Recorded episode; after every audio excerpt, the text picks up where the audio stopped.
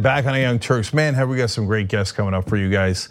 Later in the hour, uh, legendary film director Alex Gibney uh, joins us. He's got a new documentary coming out called Citizen K. It's about how Vladimir Putin uh, took over and basically destroyed democracy in Russia. It's fascinating. Don't miss that.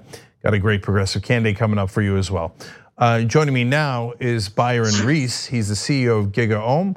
He's also written two books, fascinating. Uh, Infinite Progress, How Technology and the Internet Will End Ignorance, Disease, and Hunger and Poverty and War.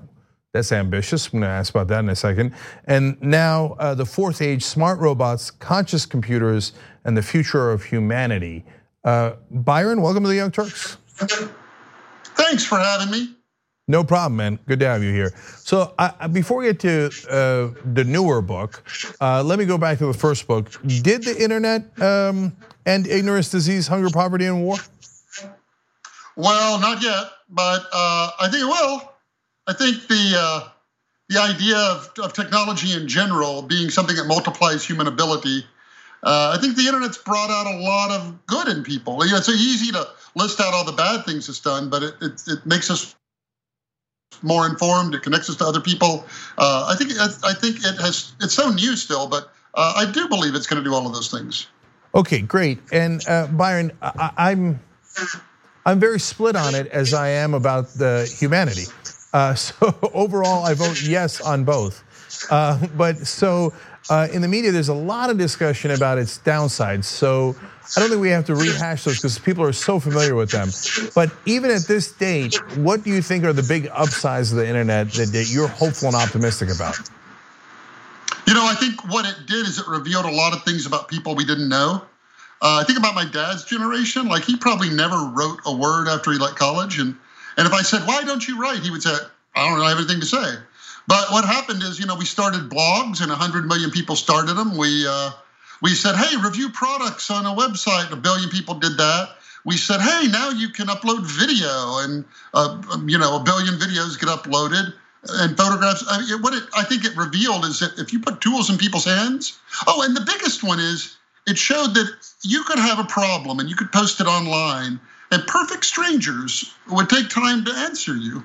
You know, nobody foresaw we were going to make the best encyclopedia ever by volunteers. I mean, it's just it really has revealed, I think, the very best in people and has only begun to do so.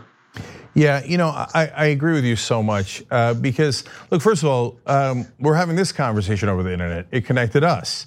And in the past, you would have needed a billion dollar media organization to do this simple conversation. Um, and uh, in the past, I know because I was part of the past, I'm old enough to know that when you wanted to look things up, you actually had to get in your car, drive to the library, use the Dewey Decimal System, get a book, or if you wanted to see an old article, instead of Googling it in half a second, you had to go get microfiche and look it up on microfiche if it existed. So the internet is obviously a tool. It's a very, very powerful tool. Saying that, well, some people have done bad things with it is kind of like saying we shouldn't have books because Hitler wrote Mein Kampf. Well, that's true, but other people also wrote wonderful things. Right. No, I completely agree. You know, not only just how hard it was to find facts, but uh, how hard it was to find other people that uh, shared your interest. You know, when I was growing up like you, I had my choice of any of three news channels I could watch at five o'clock, and that was about it. And there were, you know, half a dozen national publications, and there were not dissenting views, there were not alternative viewpoints. There was none of that. It was like uh, you could you could paint your house any color you any any shade of white you wanted, but that was it. And that that was the world we left behind. And so in all of its messiness, I have to think this is much better. Yeah.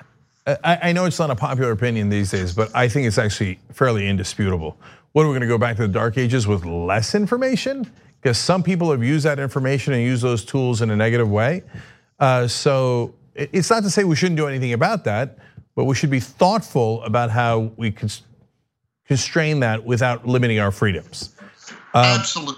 Yeah. So now let's talk about the future, and that's the um, the context of your latest book, The Fourth Age. Uh, so you talk about smart robots, conscious computers, and the future of humanity. So talk to me about that future. What does the future of humanity look like? You know, I got really interested in artificial intelligence because you have probably noticed lots of people have very differing views about whether it's a good thing or a bad thing. And that's really what that book is about. Why do people have such different views? And and I learned it isn't that they believe that they know different things. You know, uh, Elon Musk doesn't know something about AI that Mark Zuckerberg doesn't, but that people believe different things. And so I wanted to explore what artificial intelligence could do, and specifically, it all hinges on whether you believe people are machines. And um, the idea that we're going to create like a super intelligence or a general intelligence is is not based on people knowing how to do it. Everybody agrees we don't know how to do it, but it's based on the simple idea that people are machines. If you don't believe that, and while the majority of people in Silicon Valley do, the majority of everybody else doesn't. If you don't believe that, then we'll never build machines that can do everything people can do, and you know people will therefore never be ob- obsoleted. Okay. I, I, I'm deeply, I deeply believe also this idea that that these technologies, artificial intelligence and robotics, which do one thing, they increase human productivity, that somehow that's bad for anybody to have their productivity increased. And so I think the idea that it's going to destroy jobs is not, not just unlikely, but actually impossible. You can't go and make everybody more productive and then, oh, now there's nothing to do with that productivity. Uh, Byron, watch out. The Yang Gang is coming for you. Um, okay, all right, but back to it. If I can just say one quick thing about that. If you went back 25 years to the beginning of the internet and you said to somebody, hey, there's going to be billions of people using this, what's it going to do to jobs? They would have said it's going to be hard on the stockbrokers, hard on the travel agents, hard on the newspapers, hard on the malls, and they would have been right about everything. But what you can never see is what it's going to create. Nobody would have ever said, oh, there'll be Etsy and eBay and Amazon and Uber and Google and Airbnb and all of the the million companies. And so that's what gives us that distorted view because you can always tell what it's going to destroy, but we don't have the imagination to understand what it's going to create.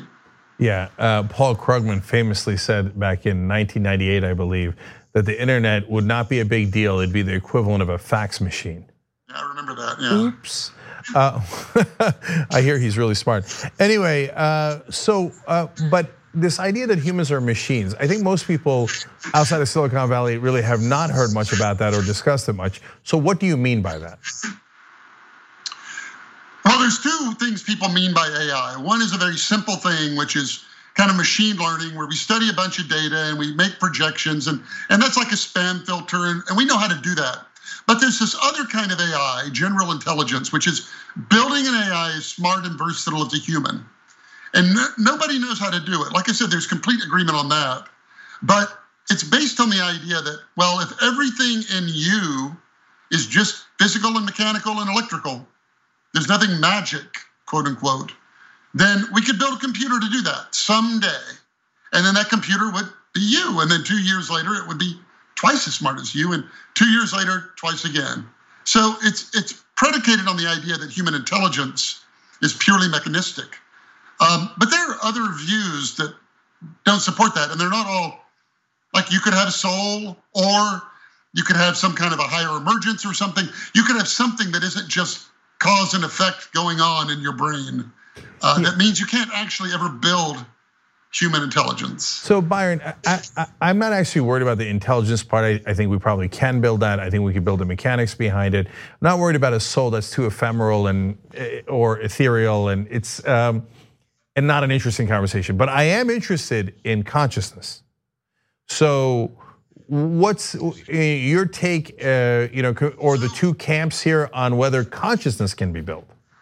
So people say we don't know what consciousness is, and that actually isn't true. We know exactly what it is. It's the experience of being you. Um, a computer can measure temperature, and you can feel warmth. And whatever that difference is, you experiencing warmth, we call that consciousness. The problem is, it's called the last great scientific question. We don't know how to ask scientifically, nor do we know what the answer would look like. And so, if it is a physical phenomenon, we don't even really understand how matter can have an experience. Um, how you know inanimate matter can experience warmth or love or creativity. And so you you have to say, well, where does it come from if we have it? And there's I cover seven theories. There's a lot of theories, And some of them suggest computers could be conscious, and some suggest they can't be. All right, so finally, then, Byron, what's your take? Having studied all of it, written a book about it, uh, do you think that we will be able to create machines that are, in essence, us, including consciousness? I am unconvinced, but that isn't said. I just believe it. I, I know this. All these years in, we don't know how the brain works. We don't know how memories are stored. And we don't know how the mind works. The mind is all these things your brain does, like, uh, you know, you have a sense of humor, but your heart doesn't have a sense of humor. Like, where does that come from? And then we have consciousness, which is something we can't even really grapple with scientifically. And so I, I can't look at all that and say, yeah, we don't understand any of that, but we're going to build it. I'm just, I don't have that much faith. Okay, well, it's definitely interesting. The book is called Fourth Age Smart Robots, Conscious Computers, and the Future of Humanity. Uh, Byron Reese, CEO of GigaOM, thank you for joining us. We appreciate it. Thanks a bunch. No problem. All right, when we come back, we got a progressive Senate candidate and then Alex Gibney with an amazing new documentary.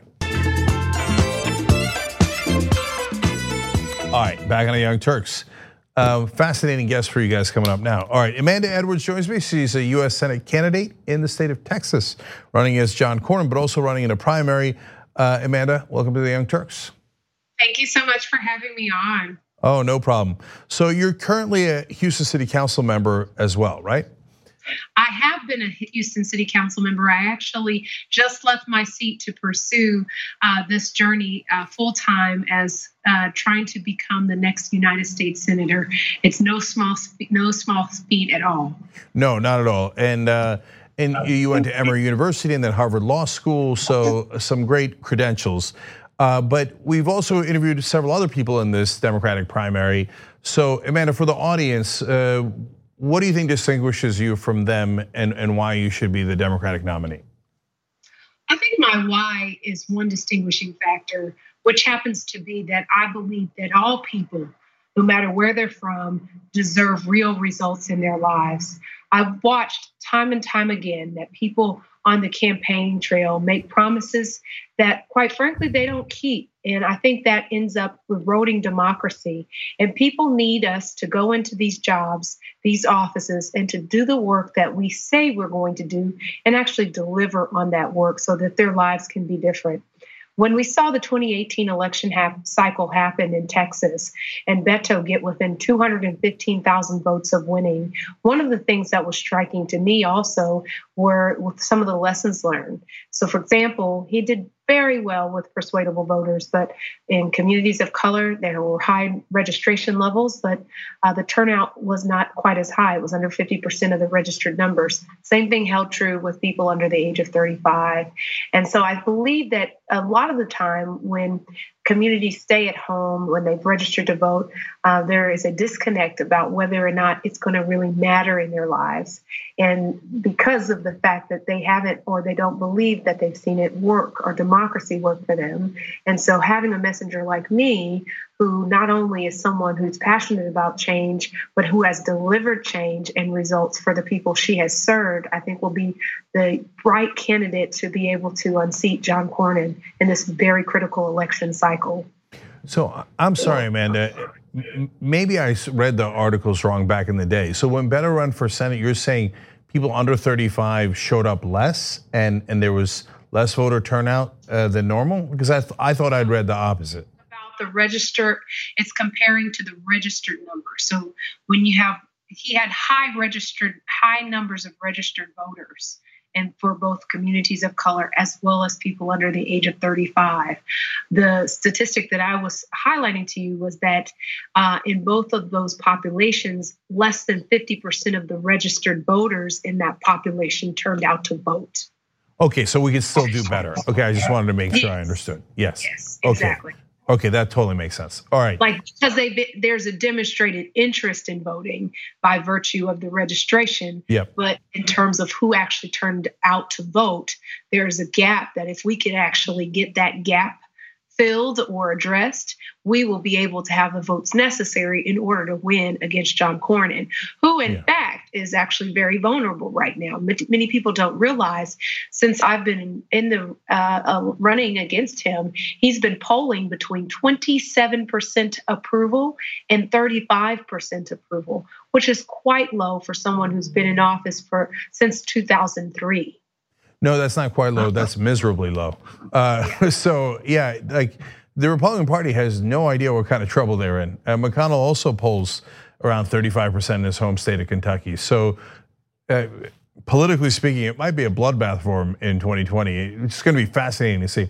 So I'm glad we clarified the, the, the point earlier. I understand what you're saying now. Uh, now, there was something else you said. You said uh, some people promise things that they can't deliver. I was curious what you meant by that. What's that a reference to? Absolutely. I think every single time, as someone who has served in government um, and served closely with the people, every single time we open our mouths, you have an opportunity to restore confidence in government or to further erode it. And when we don't deliver on the things that we say, a lot of these communities are used to people showing up for the vote, but they don't show up and actually deliver. I'm going to give you an anecdote. Right after Harvey happened, 51 inches of rainfall fell across our community. And I went and checked on some of my lower income senior citizens, going just to, you know, stopping by, visiting them, and asking them how they were getting their furniture removed, etc. But when I'd asked them how they were going to clean out or remove the walls that had been soiled by the floodwaters, their response was that uh, those walls had already dried. Of course, as you might assume, uh, you can't allow walls that have been soiled by floodwater to remain in the home. Otherwise, you're going to have mold to set in. Uh, so, of course, that was heartbreaking, but I wasn't elected to be heartbroken. I was elected to do something. So, I mobilized hundreds of volunteers to go out door to door, check on some of these seniors. Well, the interesting fact of me bringing this up was when I'd step foot on those doorsteps and I'd wear my local, my government shirt so they know I was here uh, on behalf of the government, a government versus actually uh, uh, being there to scam them or something else, the first thing people would ask was, Are you up for reelection? Because it baffled them that they would see an elected official standing on their doorstep needing something else for any other reason other than a vote. And I was actually there to deposit into their lives, which is a paradigm that we should be perpetuating and, and, and promoting as opposed to the typical, which is that people come around election time, they make promises that they don't keep, and then they come back that same next election time, and, and those communities continue to have their faith in democracy eroded because they're not seeing the results. They see the people when it's time for a vote from them. And that's what I think is very exploitative, quite frankly. And I think we have to work against that with people who can be effective in office. Okay, again, I totally agree with that. All right, so let's go to policy. Um, uh, what are uh, let's take healthcare? That's obviously a pressing one across the country and certainly in Texas. First on your list as well. What, what's your proposal for that? I think we expand uh, the number of Americans that are covered uh, and who have access to health care by improving upon the Affordable Care Act in the following ways. First, we should, as it was originally intended, have a public option. An affordable public option should have been part of the Affordable Care Act. I don't think they had the political um, uh, ability to get it done, but I think now the country is in a different space and place, and so we need to incorporate having a public option. The second is to make sure that we have transparency in billing, that we have predictable insured pools, such that we start to drive some of the premium costs down. If you recall, after the Affordable Care Act passed, that was one of the chief complaints was the premiums going up or when people couldn't keep their doctors. And so having that option for those that need a public option, that employer-based coverage does not work or is not uh, appropriate for them, then they have an option that is actually appealing. Also making sure that people uh, who want to keep employer-based insurance, uh, don't want to switch doctors, all of those things, have that option as well. I think those two, having the optionality there, kind of uh, addresses the cost of just having a single payer system being too big in terms of cost. But at the same time, it gets you where you need to go, which is tailoring it to the people who want it or need it. And I think that's the best approach. Also, driving the cost of prescription co- drug costs down, that's critically important. Um, it, I have interviewed and talked to people who ration their prescription drugs. That's untenable in today's society. Uh, should not be going on in America finally also closing some of the loopholes that have been expanded under the Trump administration, such as short term insurance. Uh, we've got to close those loopholes so that people are not underinsured, which means that you've paid into a system that you think will provide you one thing and realize that you're really left empty-handed. Yeah. So that, that point about the uninsured also totally correct. Uh, Amanda, oftentimes it's public option versus Medicare for all, and uh, in the national discourse, and I think there's good reason for that. I, I think those are the two uh, proposals put forward by different wings of the Democratic Party. But I want to ask you uh, the question in a slightly different way. So let's say that you win, you get into the Senate, and you guys vote on public option first, and great, it passes. So that's a wonderful day in America. Um, Uh, then you've got a, a Democratic Party, progressives have a lot of momentum. Medicare for All comes up for a vote afterwards. And you're the critical vote. You will decide whether it passes or not. Do you vote yes on it? I think it depends on what is going to be the price tag and how we actually pay for it. I think right now there's been a lot of schools of thoughts about what the price tag actually looks like. In theory and in principle, certainly you want to have as many people covered as possible. Let me give you an example. My father uh, was diagnosed with cancer when I was 10 years old, and he died when I was 17. So in our household, we learned, or I learned, what access to healthcare coverage was by virtue of asking my dad if he was going to have coverage for his his treatments. And so I understand it's a life and death issue for people. Um, I think one of the things we have to make sure of, though, is that it's something that, as a nation, we have full information. I think it's our job as leaders to make sure that people are fully informed and are making informed choices. Uh, but then also, it's something that we can sustain. So I think that's been kind of part of the open question is the sustainability of a Medicare for all system. And so I know that some of the presidential candidates have proffered ways in which you pay for it through various forms of taxation. I think there's been some um, jockeying of numbers of what that really looks like. And so I'd have to evaluate it um, based on what the numbers really are. We know that during campaign season, the campaigns themselves have their viewpoints on how something like this might be or turn out versus what ultimately yeah. the measure is before you and it's been fully analyzed and evaluated. Okay, so Amanda, unfortunately, we're out of time. I, I wish we had a chance to discuss that more because it's such an interesting topic, and we would actually have some significant disagreement about that. So that'd be an interesting conversation. Uh, and and we didn't get to all the other policies, but I, I did want to ask you. You mentioned the presidential candidates. Uh, is there one that so the again the audience understands where you stand? Is there one that you're more similar to, or have endorsed, or are backing as opposed to the others? No, I have not endorsed any of the candidates. I um, actually am trying to make up my mind, like a lot of Americans are at this point. Um, certainly, we have a strong field. Um, I think it's unfortunate that it's lost its diversity.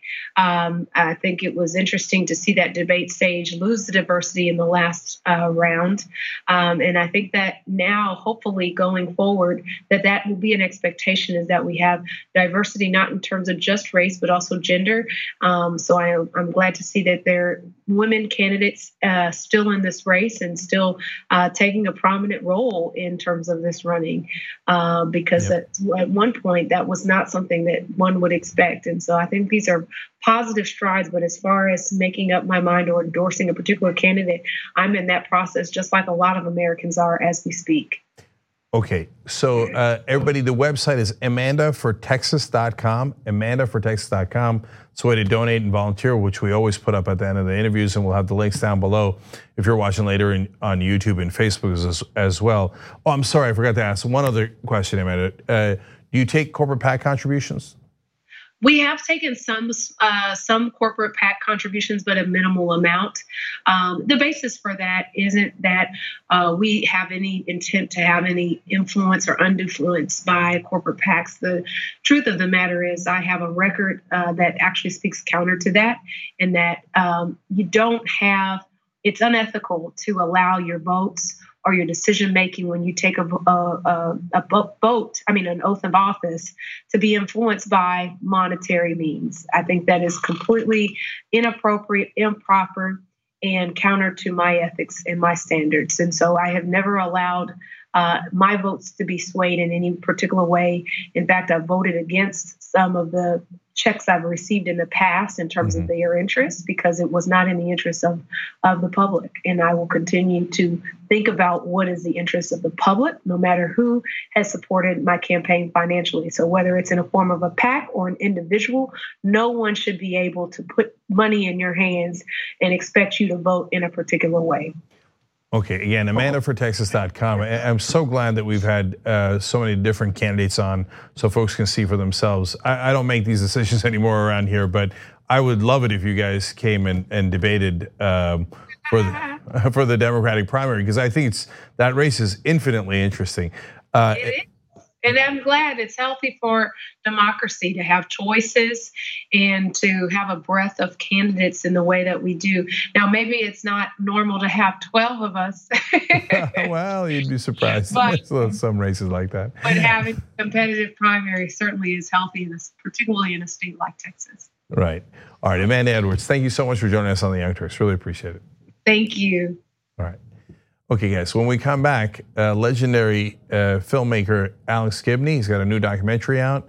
Uh, it's called Citizen K, and it's about how Putin took over Russia and pretty much ended its democracy. And it is haunting in its foreshadowing of what might, and I hope doesn't happen here, but could. So you don't want to miss this interview when we come back.